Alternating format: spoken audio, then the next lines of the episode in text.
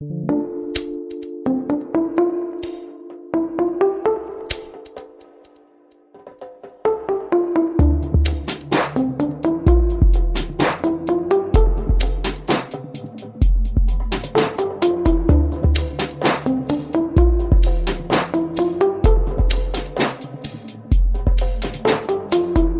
listening to the Cannabis Hangout. Two girls, one bowl, and a podcast that is breaking the stigma of marijuana. My name is Brannon. And my name is Saba. We will be connecting with a community of cannabis enthusiasts by educating people Sharing stories from medical marijuana patients. and interviewing industry leaders while debunking cannabis myths So we invite you to come roll with us while we break it all down. Hey, friends. Uh, thanks for tuning in to another episode. I'm Brannon. And I'm Saba. and we are your hosts of the Cannabis Hangout. On today's show, we have the pleasure of speaking with Shane from 77 Extracts here in Oklahoma. They are a grower and a processor here in our state with lots of flavors, and we're excited to pick his brain and learn more about him and the brand he's built. So please welcome Shane to the Cannabis Hangout. Hey, Shane. Hello, thanks for having me. Thank you so much for being here today with us. Let's just start from the beginning. Where did your cannabis journey first begin? What was the when was the first time you consumed cannabis? Oh, that's going to take me back to about sixth grade Wow, okay. with my cousin in my grandma's silo of her barn. And uh, we were trying to figure out how to make a pipe together. And so uh, my cannabis journey started very young, I would say. And it didn't stop from that point. We just kept going. So, Did you figure out how did you so what did you go what were you guys using to make the pipe? uh, well, tinfoil was obviously a great choice at the time when you're that young. Yep. but uh, w- I think we ended up putting something together with like a used shotgun shell and a pen stuck in the side of it and a tinfoil Okay. bowl on the top of it. Wow. And uh, I'm pretty sure we destroyed it as soon as we used it. Yeah, we it were was like you couldn't use it after that. Well, and we wanted it to be gone. We didn't want to have a pipe that existed, and Yeah. our weed was gone, and we were just super paranoid, so we had to get rid Get of rid it. of your evidence. Yeah, um, immediately. Where'd you get the weed from? Ah, my cousin showed up with it and then uh, i had never really even seen weed and then after he showed it to me he like faked that it wasn't weed afterwards he was like no that wasn't actually weed i was just seeing if you were cool because he thought i was going to narc him out afterwards yeah. but yeah. then it was immediately like all right well if you smoke this with me you can't narc me out on this Right, right. so then here we were and we were getting stoned together and making the weed disappear as fast as we could We didn't wanna get And the trouble. pipes. Yeah. The weed and the pipes. yeah Did you grow up in Oklahoma? No i'm originally from wisconsin Okay. that's where I was born, and uh, I was always big on cannabis use and and trying to learn about cultivation and growing. And then Mm-hmm. as I got older, uh, Michigan had a law that passed a medical law, and that was a bordering state to Wisconsin. So Okay. that kind of got my brain turning. Yeah, I'm sure. Yeah, I got your wheels turning on. You have a little Wisconsin accent. I can Oh Yeah. hear it yeah, come- don't you know? Yeah, I can hear it come through. You betcha. That kind of sounds like Zach when he does his accent. yeah, you know? it does. That's funny.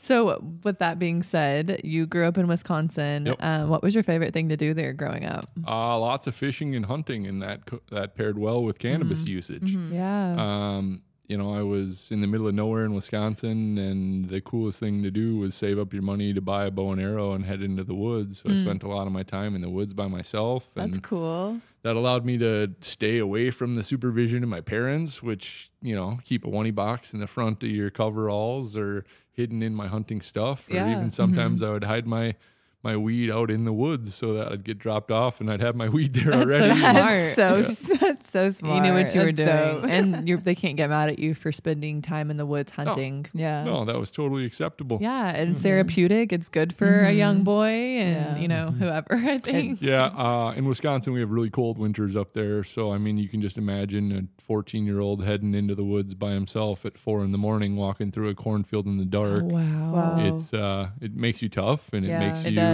Resilient and it puts Mhm. you in the mindset of like, hey, just because you can't do it doesn't mean Yeah. I can't do it.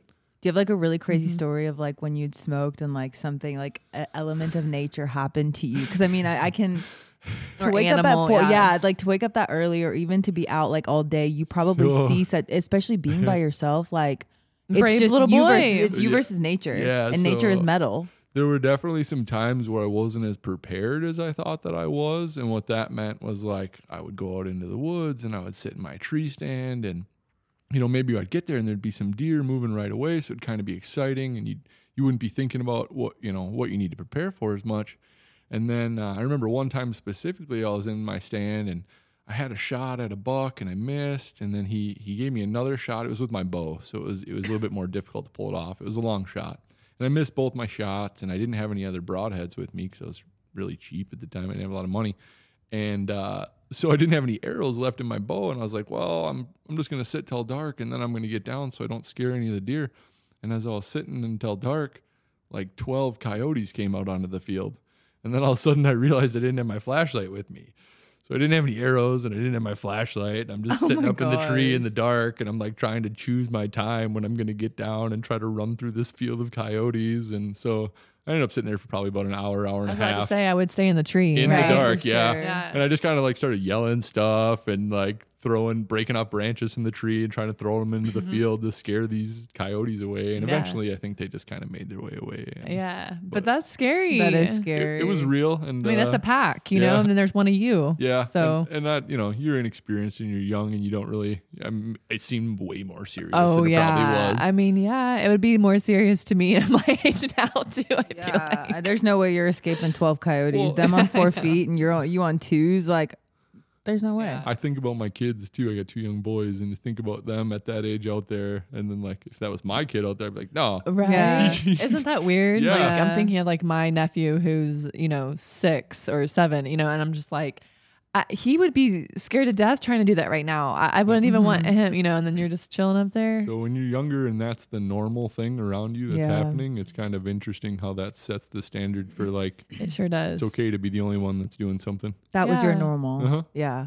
So Yeah. what is it like now having boys of your own? Like, are Mm. they, are you the same with Phew. them? Where, oh, obviously Oklahoma's different. They're being raised in a way different environment, but even just like being out in like nature, do you encourage that? Like, do you Oh, guys yeah. go hunting together Oh, yeah. still? Like, Oh, are yeah. they, and how old are they? Uh, my old my oldest son is nine, and my youngest son just turned seven on Cool. the the la- the la- second to last day of August, and uh, we spend a lot of time in the woods together. We have a ten acre farm that's down by the Riverwind Casino, and so uh, building stuff out there, tree forts, chopping down trees, using machetes, setting up deer blinds, Yeah. clearing spaces, uh, loading things on the trailer, clearing brush.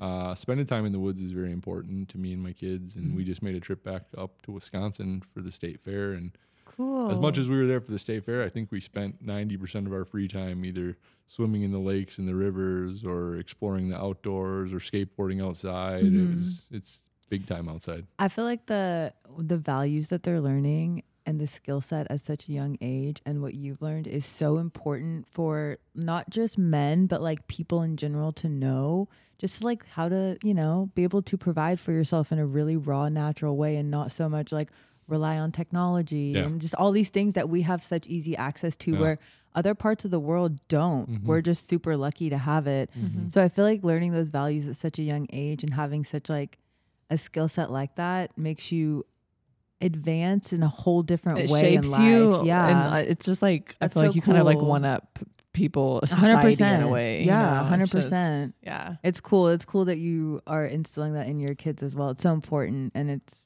that's rad. Having a farmer's mindset is very unique. Yeah. Uh, I grew up. I was raised by my grandparents. You kind of mentioned how it was Mhm. different than how I grew up, and I spent a lot of time on my grandpa's father's farm, my great grandpa's farm Wow. in in Southwest Minnesota, and it was very interesting to me, uh, kind of seeing how other people choose to do tasks or or kind of run their businesses.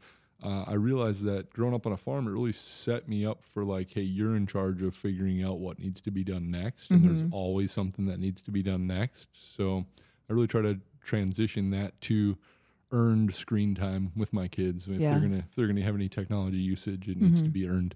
yeah. I, that's I agree with that. I I, think too. that's really beautiful and Mhm. it's not something I see like even directly in my family, but I'm also like not the parent of that kid. So I'm just like, I guess y'all can do whatever because like it's not coming down to me, but like I Mhm. can try, you know, because earning screen time, uh, it's so much more better than just Mhm. sitting on you have an hour and uh, you're gonna get we'll take it away if it's punishment. I mean, that Yeah. this didn't seem to be the right structure. Yeah. Yeah. Yeah. You have to earn it. You have to, yeah. I feel like punishment is a bad way to look at it Yeah. Or it's just, being like, here you go, shut up. Yeah. Like, Yeah. here, take Oh. it. You know, it's Mhm. just like a whole nother thing. it's to be like, if you want this, you need to earn it. You know, that's, And that's how everything is, yes, it is. Yeah. it is especially in in the life. industry that we're in. So, yes, Yeah. agreed. Yeah. So with that being said, being in the cannabis industry, what's your go-to way to consume? Like, are you a flower guy or do you like Mm-hmm. concentrates or a little bit of both? So if I'm on the go, I use uh, basically a cheaper version of a Puffco. I've owned a very large number of Puffcos in my life. That Okay. was kind of my go-to for the mobile action. Uh, but now I've moved to a Randy's rig or a, a mini mini Puffco. In fact, I, I have one right Yeah, next to I'd me love to 'cause I always it. use it. Oh, that's cool. Uh, and Huh. Can I touch it? yeah, of course. Um, it's it, it functions the exact same, but the battery life and the pocketability, portability, the function, everything is there for me. Um, but primarily at my house, we're using a terp slurper. We have a dish of ISO next to it. We're primarily Okay. smoking solventless. Uh-huh. Uh, we are enjoying our products as much as we can. We're changing the flavors every time that we dab in order to not get burned out on things. Yes, it's easy to do. And Yeah. then uh, I very much enjoy uh, the the variety that I've had in my life since we purchased the dispensary and have been able to work with the other processors in the state a little bit more. It seemed like I knew all the processors in the state, but Yeah. we couldn't benefit off of our relationship because I didn't have a way to Right. kind of stack it. And now I'm able to be a lot more educated on the products that the processor are putting out in the state, both as a processor myself and then seeing their products and and consuming them and having Right, yourself. conversations. Yeah. And, and I feel like we're really benefiting each other in the knowledge that we're sharing. For sure are. Yeah, because you're learning from a variety. yeah, it's not as a competition. It's like, hey, Yeah. what information do you have that we could share with my information? to Achieve something cool. Yes. Mhm. Yeah. Mhm. That is cool. So, um, Lots of dabbing, probably Yeah. about a gram and a half of solventless a day. yeah. I also still smoke salt, uh, I some can feel flour. that, I also am consuming um, 77 extracts pretty regularly in order Okay. to just see what products we're putting out. And anytime that we put something out, I always bring home at least a gram, if not a puck. As you should. Yeah. And, and then, you know, dabbing it with other people and having Mhm. the conversation of, hey, what do you think the worst one in my lineup is right now? Right. Let's Yeah. not- like, it's cool to talk about which ones you like, but which one would you, like, if we had to just get yeah. rid of To it, get rid of. Yeah. just get rid- Yeah. let's some. Yeah. Yeah. That's a good. That's a good little trial and error way of doing it too, though. Yeah. Well, your profit's in the last bit of your product that sells. Mm-hmm. So if your your last bit of your product represents, hey, thirty percent of unsellable product and your profit margin thirty percent, well, you're gonna find all of your product locked or your profit locked up in product that won't sell. And so eliminating the the lower end product has been what has kind of pushed 77 recently to be completely sold out. And Yeah. and that's where we're at today is like we've we've sold out a product, we've back ordered product for the first time and uh, and I feel like maybe things are starting to turn for prices just to have Yeah. the ability to start to climb Mm-hmm. where people can at least provide provide a, a livable wage to continue to do this. Yeah. Sad Mhm. be, seeing people leave, dude. Yeah. Yeah. So with within 77 extracts, what is the 77 part of Mm. extracts? Like, why did you choose that, and what does that mean? Setting up a new company can be difficult and confusing, but establishing a strong foundation with appropriate and necessary documents can help protect you in the long run. Jade Pebworth over at the Me Law Group in Oklahoma focuses to provide you with a comprehensive approach and intelligent advice and representation focused on resolving problems rather than inflating them. She kills it with civil litigation, cannabis law, business planning, corporate law slash litigation, and family law. She enjoys working with companies from the ground up. Whether you need her to review and draft contracts for your company, assist in licensing applications, and more, the Me Law Group has your back. Now, let's get back to today's episode. So the 77 name was planted into my head by a good friend of mine, Mitch Purrier. Okay. And uh, he had been my right hand man in Colorado when I ran my farm in Colorado. I had two 40 acre farms in Colorado that I ran. Okay. Wow. And when we came down to Oklahoma, we had made our first harvest and we had packaged our first product. And the first product that we put out in the state of Oklahoma was actually a solventless live rosin. and it was in like right at the beginning, 2019. And uh, when I went to dispensaries, I was like, okay, how much you guys selling diamonds for? And they're like, oh, we're selling diamonds for like ninety dollars, hundred dollars mm-hmm. to the patient. And I was like, well, then I don't even know what you're gonna price solventless at. It's got to be more than that. Right. And everybody that I went to is like, no, we only want diamonds. Diamonds are worth the most. And, I, and it was so backwards to me coming from Colorado because I was like, no, high end live rosin is the best. And they're like, no, diamonds are the best. And I was like, well, I know how to make that. That's fine. Let's do that. And so that's kind of how we branched into extracts. And so we had made our extracts and uh, we were bringing them to sell. And we had a dispensary that had purchased them. And I turned to Mitch and I said, Mitch, if this goes out the door and it doesn't have a, brand on it, we're literally losing like 90% of the value of being early, 90% of the value of this even being on the shelf. We at least got to put our phone number on it or something. Yeah. And uh, I turned to him and I said, Do we have anything going on this week? And he said, Well, my birthday is next week, July 7th, 7 7. And we had had a discussion earlier that day about the bigger the company's name was, the smaller the font would need to be on the one and a half inch circle container. And because the container that you're selling is so small, the longer you make your name, the harder it is for people to read it. Yeah. The harder mm-hmm. it is to see it. It doesn't show up in pictures. Yeah. So after doing a little bit of research, I found out that there were 77 counties in Oklahoma. And I was like, that's just meant to be. Let's slang terps in all Okay. 77 counties. Yeah. So uh, we put the 7 7 on there, and it was just the biggest that you could even possibly put a logo because it was just these two numerical digits that were so, sm- you know, it didn't take up any space. So yeah. uh, everybody knew it. Everybody could pronounce it. Everybody knew that was a name as well as it was a logo because we didn't need a logo after that because the name was so short that it mm-hmm. already formed its own logo. Right. And it just kind You of ran with that? Yeah, snowballed from there, and it, it, it put together a really good business model too, because it's easy to make a phone call to a dispensary and say, "Hey, we only want to do business with the best 77 dispensaries in the state." And we've identified you as the best dispensary in the county. We want to do business with you. If you're not available, if you don't want to represent some of the best products in the state at the best prices, we completely understand that. We will be willing to find who, who's the second best, Yeah. but you're at the top of our list. How can mm-hmm. we make this work? And that's a very honest conversation to have with somebody. Right. It's mm-hmm. not, hey, how much of my product do you want to buy? Yeah. That's a very different conversation than like, we already think you're the best. Yeah. Building a relationship. Yeah. Yeah. Yeah. Why don't you show us why you're the best? Because we already think you are. We think that this is going to be a great fit. And uh, the proof of the product continuing to sell out and continuing to be demanded by the patients or requested or asked for or or even just seeing people disappointed when our product isn't on the shelf. It's amazing how good that that Yeah. can kind of feel. Yeah, of or like, course. "Ah, Yeah. we'll be, or when somebody says, you know, where's that exact strain? I, I really miss it. And I'm like, You missed it? so many of the strains that we do are, you know, one time with one farm. And because there are so many farms changing what they grow and where they grow and what quality they grow at constantly, Mm-hmm. we're just forced to kind of adapt and try to maintain relationships Right. and find new relationships with people that are also willing to adapt to the market because the market is in such flux that if you can't say, hey, I'm going to be in this no matter what happens, you're probably not going to be in it very long. Yeah. Wow. So you seem very well versed, where very well educated. It it where did your like what made you want to get into the cannabis industry? What put your like Oh. footprint into it? Where did all of this even begin? So well, I grew up in a household that uh, my my parents were very young. My my dad was 16.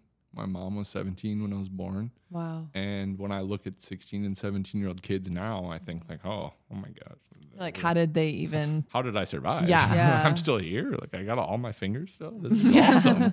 we did it. Uh, and so uh, when both my parents remarried when I was about 12 or 13 and my my sister was born when I was I think 12, my sister Brooklyn, uh, it both my families were starting their own new families and money was tight with new kids and I now have five younger brothers and sisters, two brother two brothers and a sister on my dad's side and uh, two sisters on my mom's side. but going from them being very young parents to begin with to then now both having kind of larger families, at least more kids later, uh, money was always very tight. So I got a job at the uh, local snowboarding hill because up in Minnesota, everybody goes snowboarding in the Yeah, winter, and it was a way for me to get out of the house. And they gave me a free season pass if I went there. And when I showed up, everybody there was trying to buy weed, and I was like, "Oh, I know where to get weed. I can. I'm really friendly, actually. A lot of people really like Yeah. me, and they trust Yeah. me. So Yeah. like, watch this." Right. and uh, I just started buying some weed and, and reselling it with my money from the snowboarding place. And then I remember at one point, like my mom gave me some money to go to prom as a junior. And I just took all my money and bought a quarter pound. and, and, and I was able to flip it in time to be able to still go to prom. And I was so stoked on Yeah. it.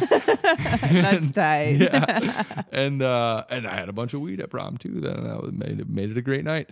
You were Um, the plug. yeah, but I was always really like not not that into drinking. Drinking was always a big thing in Wisconsin, and a lot of my family are alcoholics, and I just kind of was turned off by that as a young age. And uh, uh, when I started selling more and more weed and picking up pounds of weed, uh, I was handing over large amounts of money, and I was like, man, I I really like to keep this money. This doesn't.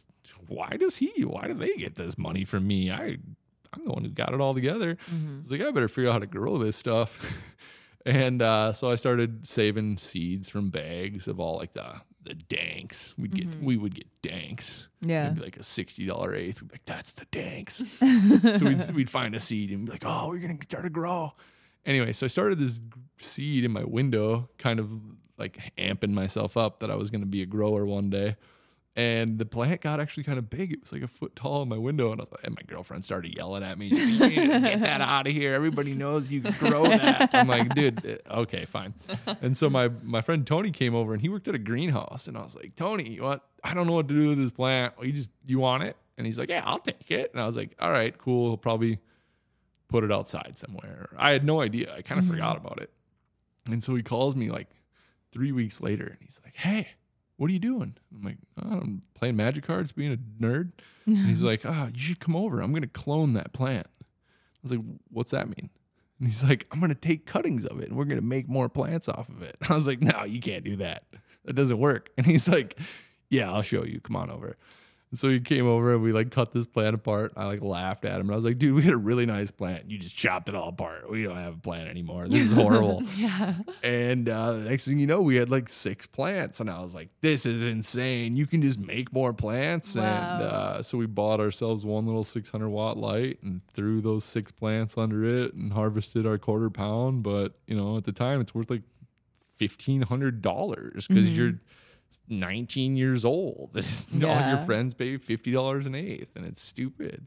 So uh, I I started doing that, and then I started renting out like my friend's dad's extra bedroom in his basement, and I was like, I'll give you a thousand dollars a month if I can just grow some plants in there. And so I did that a couple times at some random basements in Wisconsin, and then eventually I uh, I found this studio space that uh, my buddy ran, and he had a recording studio in the basement with you know full band setup and and individual sound booths and everything. And then above it, there was like almost like a podcast recording studio, like a smaller acoustic recording mm-hmm. studio.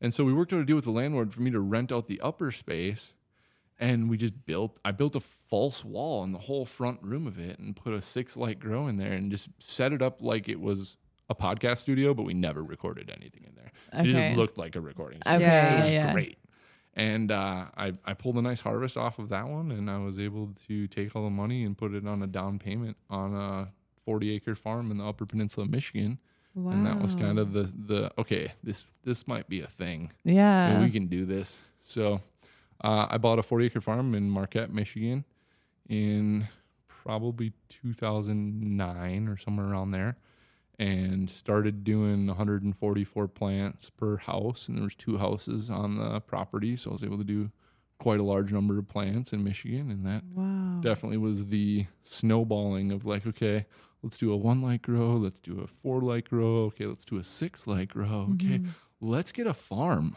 yeah. this can work. So uh, it was always just proof of concept and just making sure everything added up, and if it didn't add up, you just had to kind of readdress it and take a step Right. back. Mm-hmm. And yeah, That's cool. That's brought, brought really all the way super organic. Michigan. Organic and raw. Yeah, Yeah. that's so cool. So, what's your growing Mhm. process like now? Like, Oh. what do you tend to focus on the most when you're growing? If you're ever in the Oklahoma City area, check out Chill Dispensary at 22 Northeast 10th Street. They're good people with hand washed, single source live rosin, flour, pre rolls, and other solventless products. So go show them some love and enjoy a chill experience. Now, back to the episode. Today, Yes. tornado recovery. what? Tell me about it. Yeah. So uh, uh, we purchased and closed on the dispensary on April 6th of this year. And we were in the process of launching the dispensary and filling it with products, etc. And on April 19th, the day before 420 at 7:58 p.m. is when we lost power, according to my camera. Uh, the farm was hit by an F4 tornado and completely destroyed.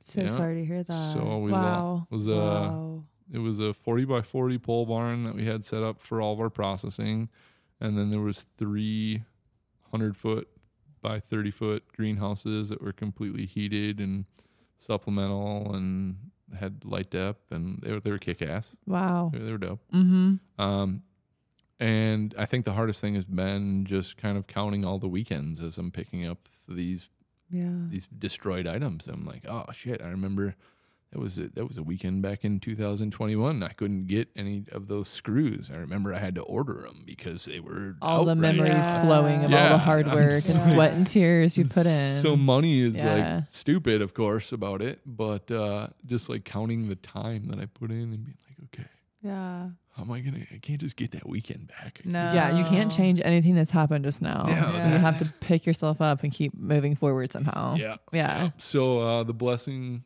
that I have had is that the dispensary was there, and the dispensary had a process has a processing license at that location also. So when the product, uh, when the building was destroyed on the 19th, we had the other processing license available to just transfer the product to, and then just continue distribution. Thank goodness you guys had that. it would have just stopped us Yeah. if we wouldn't have, Right. you know, because Mhm. uh, we didn't have power. Oh, and so the tornado hit on the 19th, and then on 420, we made our deliveries still out of the destroyed building because we had already had them boxed up and they were sitting Mhm. there, and they were like, somebody made a joke and was like, those orders were supposed to go out today. And I was like, they are still going out today. We're not missing a single order. In fact, the fact that they are going out today is the standard for how things are going to continue to go. We're not stopping anything. And I kind of just turned the mindset of like, okay, like if this is gone, that's okay because it wasn't even here when we started, and, Mhm. and Right. all this other stuff is here now. Mhm. So if we were able to get that up when we had nothing, getting it back up, yes, it's gonna suck. It's not gonna be enjoyable, but it's also an opportunity for it to be better. Mm-hmm. It's also an opportunity for us to do it with the knowledge that we have today, as opposed to what we thought was going to happen Yeah. Mm-hmm. and uh, seeing the transition of products, the timeline that they've taken for popularity in Oklahoma, Right. I think it's very different Mhm. than other states Mhm. because they kind of got access to everything all at once, as opposed to the organic timeline of like when things were discovered, or Yes. when new new tech came out. Yeah. That's a Mhm. big thing in my industry. Is like, Mhm. oh, do, do you have the new tech? yeah. The latest and the greatest. Yeah. Oh, here, ten thousand dollars. I'll consult with you and give it to you. Come on. Yikes. I. Yikes so, is what types of concentr- concentrates and consistencies do you create? So currently, uh, we do three primary SKUs. Okay. Um, that is our one gram butane hash oil extract, which is going to be more mostly a sugar or a batter, Okay. and then we also do a 14 gram puck, we call it, and then we've just launched a 28 gram one ounce baller jar. I guess is kind of what we're calling it. Yeah. Mhm. and the 28 gram jar is what led us to selling out of our product in the last four weeks That's five cool. weeks I, I was very surprised Yeah. at- The baller Mhm. jars are doing Yeah. well. yeah and Yeah. I, I think it's the right product at the right price in the right market when people are well i learned that 77 consumers they like new products. So Mm-hmm. when we put out new products constantly, they're interested in that, and they That's they- cool. they want- yeah, they're, like, "Hey, loyal to Yeah. 77. we want to try Yeah. new things. That's cool. But two and a half years ago, when every week there was a new company, our strategy of always having new products kind of got left by the wayside because there was always a new company to try. You know, You're not just trying a new product, you try a whole new line. And so uh, now that there isn't just a new company of the week or a new company of the month or that type of thing, uh, the customers that like new things or, or things that are different have seemed to found their way back to us. Like, oh, hey, I might not like all of their stuff, but I found that I know which ones I do like. Right. and They which got to experience it. yeah, Yeah. yeah. So uh, live resin, uh, live resin sugar, live resin batter, live resin diamonds, and then cured resin sugar, cured resin batter. Those are our primary products, and then we do quite a bit of wholesale of live resin sauce and cured sauce to other companies that do further processing into edibles or into carts. And then we also do some gummies ourselves uh, that we've been working with Greg primarily for, but also JKJ. Um, and we give them our oil and they process it into gummies and then we take it back and package it the way that we want it and Okay, distribute it under cool. 77. That's cool. Mhm. Yeah. That's cool. Very full circle. of- Yeah. of- in the concentrate world. Mhm. That's neat. So you have a lot of hands in all of the pots. It seems like you have Mhm. a dispensary, you have processing, the grow is being rebuilt, which is really cool. Where is your favorite? What's what? What's your favorite pot to be in? Mm, if I had to choose an aspect of it, I very much like the the people. Uh, it- whether it's working with people on the farm or whether it's working with people in the dispensary or seeing new people come in, uh, I very much am a, a people person.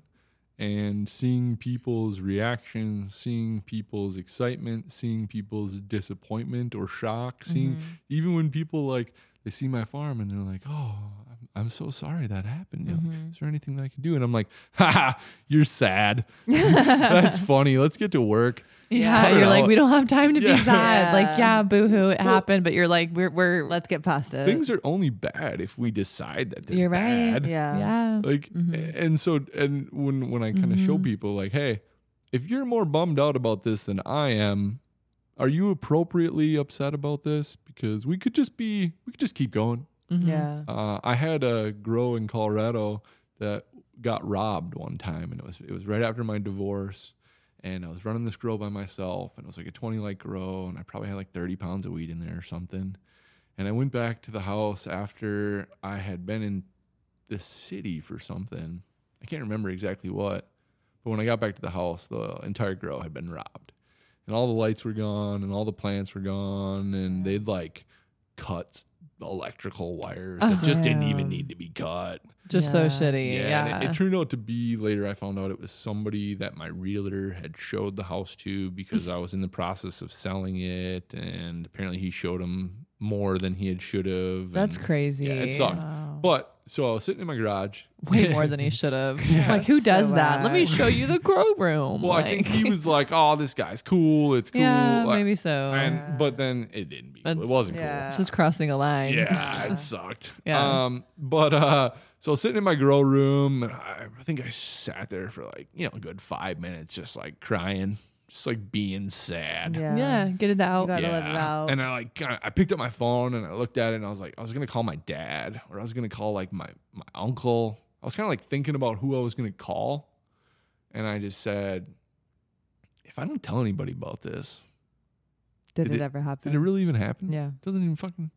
Yeah. like. Yeah. If I tell people about this, every time I talk to them after this, they're just gonna be like, um, how are things? Uh, yeah, and then that's lingering Yeah. for you. Yeah, and you don't want it to. Yeah, like, Yeah. oh, how are you doing, man? Yeah. Fuck you. I'm fine. Let's like I want I want like cheerleaders around me. I want Yeah. like people that are like, yeah, Yeah. like fourth quarter, let's get it. Like, you- Yeah. you, you don't have to take this mindset of like you've oh you've already lost. Yeah. Yeah. You might as well just give up now. When are you heading home? Yep. Yeah. you get questions like that. Right. like, Yeah. But being able to being able to shift your perspective like that is super like admirable and easy easy to do. You know, it's not easy for everyone to do. yeah. So Without people around me telling Mm-hmm. me that, I've found that it's hard for me to identify that that's a skill set that I have. I understand that because yeah. I'm in it, I'm just like, wait, people don't think the way that I think. Yeah. It took No, I have to remind myself not everyone thinks like me, but that is a skill. For sure it's a skill because it's a gift that Yeah. not everyone has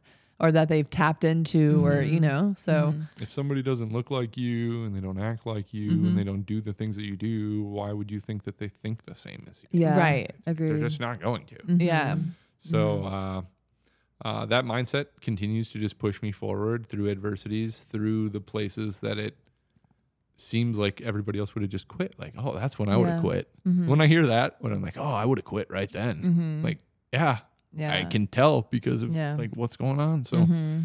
um, I very much enjoy the people that I've gotten to meet through the dispensary. Um, you know, uh, we've done a lot of business with Leaf Logic recently. We've done a lot of business with JKJ. We've done a lot of business uh, with my good friend Grayson and and my good friend Brandon out at Gray Area Farms in Green and Pink. And uh, I hate to take the conversation there, but I absolutely want to say my deepest condolences to everybody that's been affected by the things that happened at Gray Area Farms. Uh, Grayson's an amazing guy, and uh, we all need to learn to keep our heads up and know that uh, you can just you can make it. Grayson took his own life on Mm, Wednesday last week, That's really rough. Yeah. and uh, So it's sad. been hard on all of us. Yeah, it Mhm. impacts everyone Yeah. who Yeah. surrounds him. Yeah, his Yeah. girlfriend and his son have been staying with me. Okay. And uh, I just want everybody to know that it does get hard, but it does get better. Yeah. So, Yeah. sorry, I didn't mean to take your no, time. that's a bit. That's huge for you, even Yeah. you know, Yeah. helping him, having them stay there, and all Mhm. that. Yeah. Thank So, you for sharing that. yeah. Yeah. So sorry to hear. So, if you, you could pass a solid piece of advice, Shane, to someone listening that has helped guide you in some way that you maybe haven't already said, what would it be for you? Um, everybody's gonna have their boundaries that they say that can't be done, Mm-hmm. Mm-hmm. and it's just it's really about who you choose to listen to. The people that you surround yourself with are the key to whether or not you can believe in yourself. And uh, when you surround yourself with people that don't believe in you, uh, it can be incredibly hard to, to share your vision of what you want to do. Mm-hmm. But uh, when you can turn people from people that literally laugh at the things that you say because they don't think that you can do it into people that will defend you when you say things.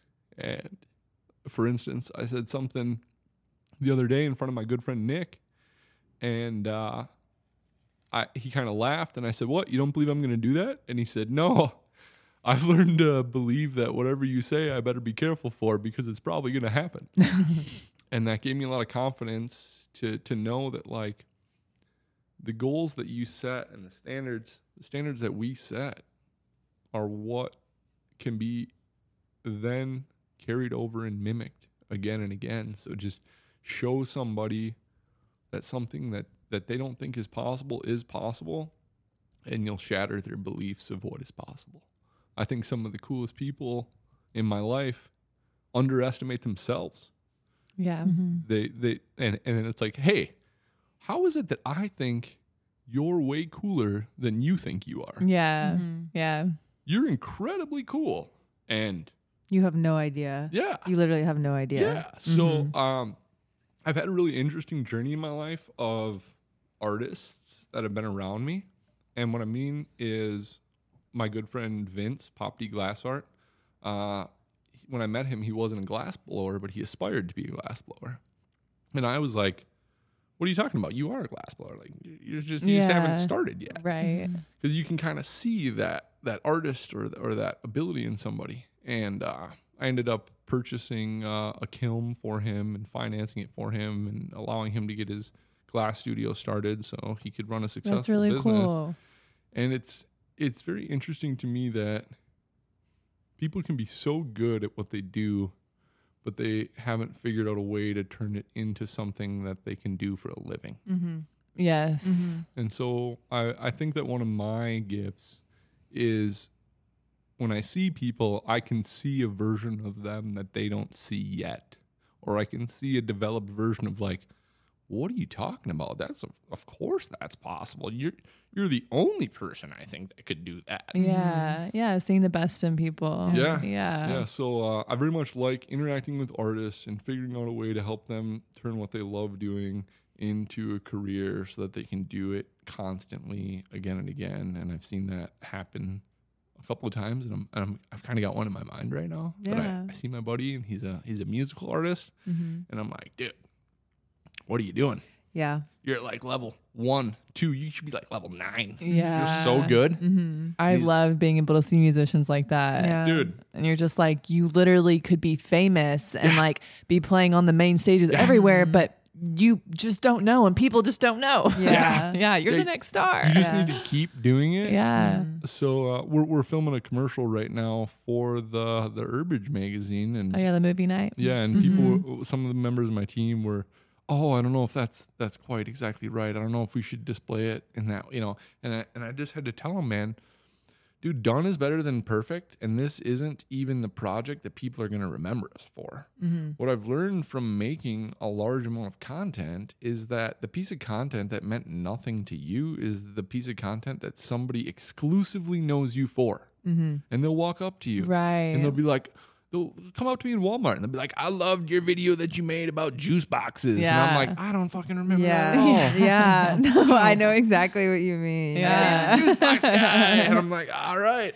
Yeah. So There's an impact on Yeah. Yeah. yeah. Just keep putting them out. Just, Yeah. just make more. That's encouraging. And and through the the failures of like, oh, that wasn't good. You've learned what you shouldn't Mm-hmm. Yeah. do. Yeah. You you've learned what you should lean into. So Yeah. Yeah, that's encour- It's always so nice to have an encouraging friend like that. It's so special Yes. because not everyone gets to experience it. So the fact that the people around you get get to experience that from you is such a special thing. Mhm. I'm happy to be the fool first. Yeah. And, and I was telling like, oh, you know, I'm worried about. I'm like, okay, I'll go be way bigger of a fool, and everybody will definitely remember me Yeah, first. And then you just follow it up with your Yeah, kick you just do your Yeah. thing. I'll Yeah. totally make you look good, dude. Yeah. I'll make you look way good. That's So, cool. You're a good friend. I can tell that. yes.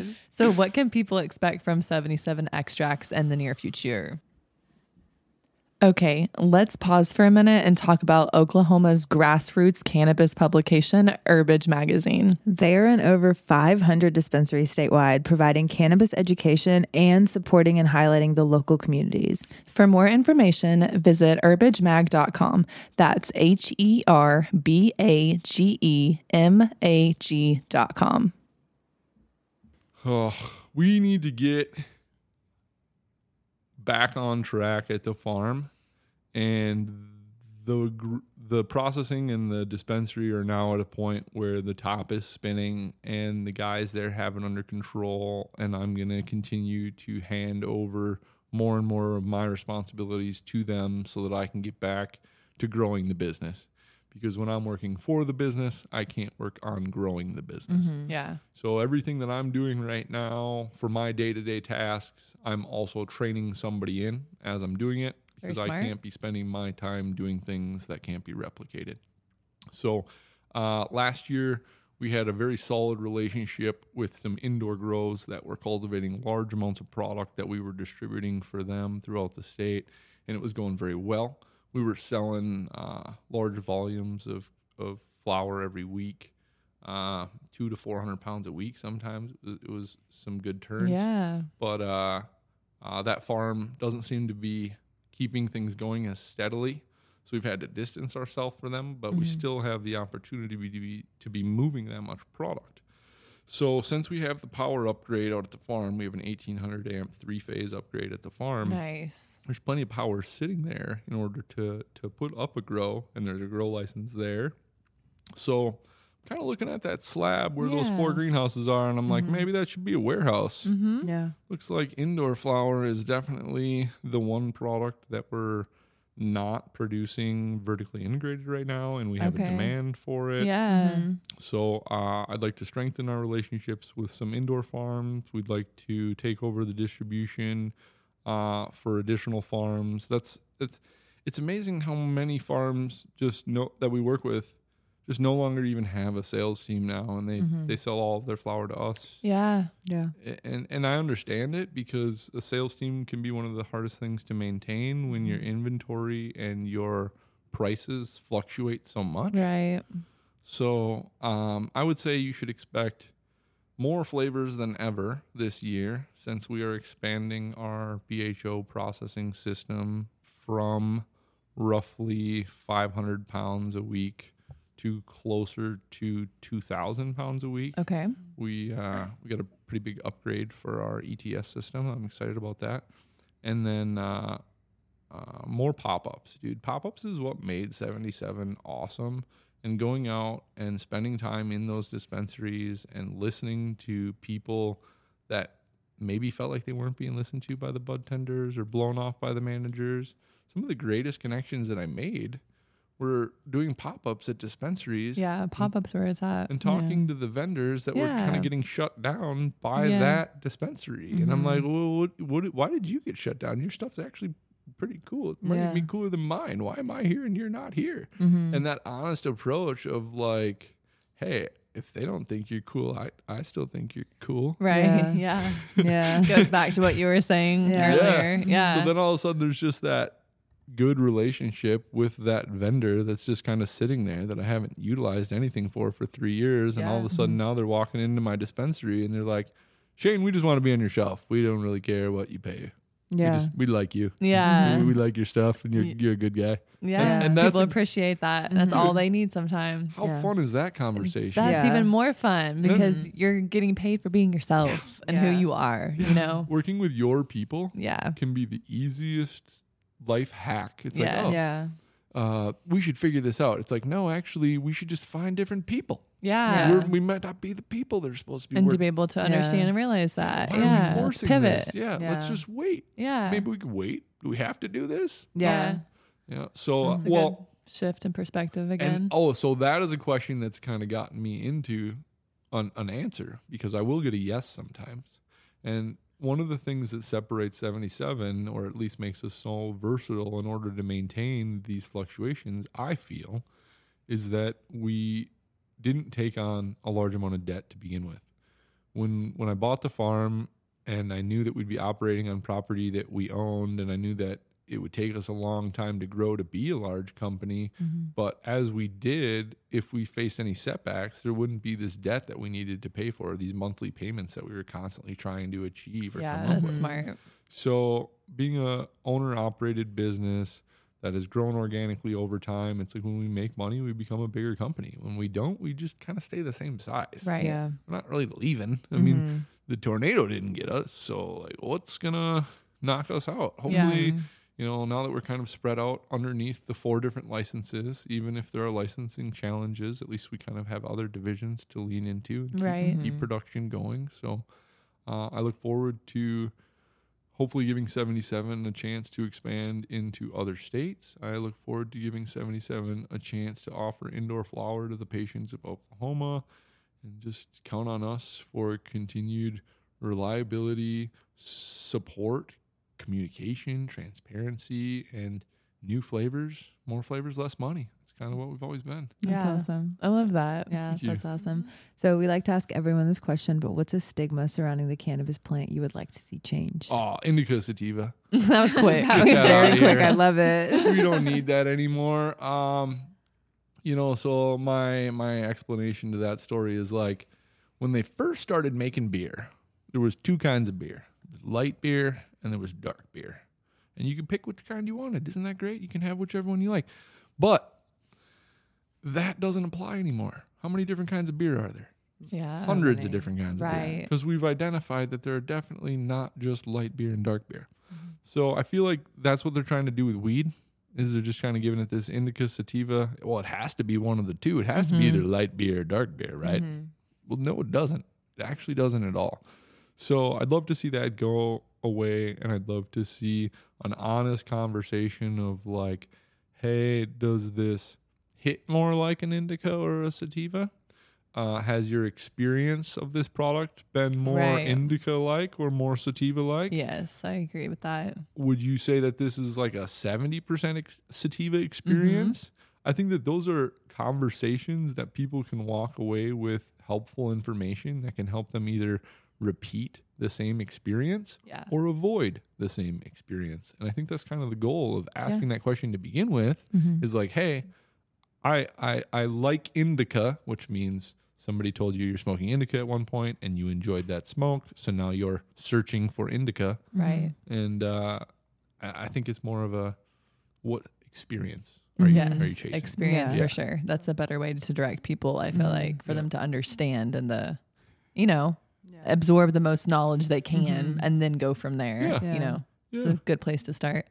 Yeah. Well, Shane, I think this wraps up our episode for today. Cool. Thank you so much for taking time out of your day to be here with us. And thank you for sharing your passion and your brand and all the hard work that you've put in to build it. It's really cool to hear people's stories Mhm. from like the very beginning and to where you're at now. You know, Especially you deserve at that. such a young age for you. That's so cool. Thank you. Mhm. Yeah, we appreciate you. Yeah. You mm. guys can keep up with Shane and what they're up to at 77 Extracts on Instagram at 77 Extracts 77 Farms. And thank you for everyone tuning into today's episode. And as always, Brian, And stay medicated. Thank you.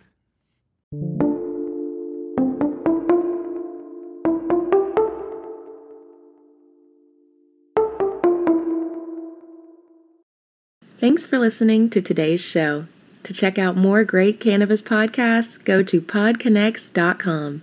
Here's a preview of one of our other shows. Season 1 of Dope History is now available at dopehistory.com. Dope History weaves you through the lives of those who have been touched by cannabis or have had an influence on the events that shaped our laws or relationships with this plant. You'll hear tales from Frenchie Cannoli, Keith Stroup, Eddy Lepp, Tom Alexander, Ed Rosenthal, Wolf Seagal, Jorge Cervantes, and Tommy Chong. Available now at dopehistory.com.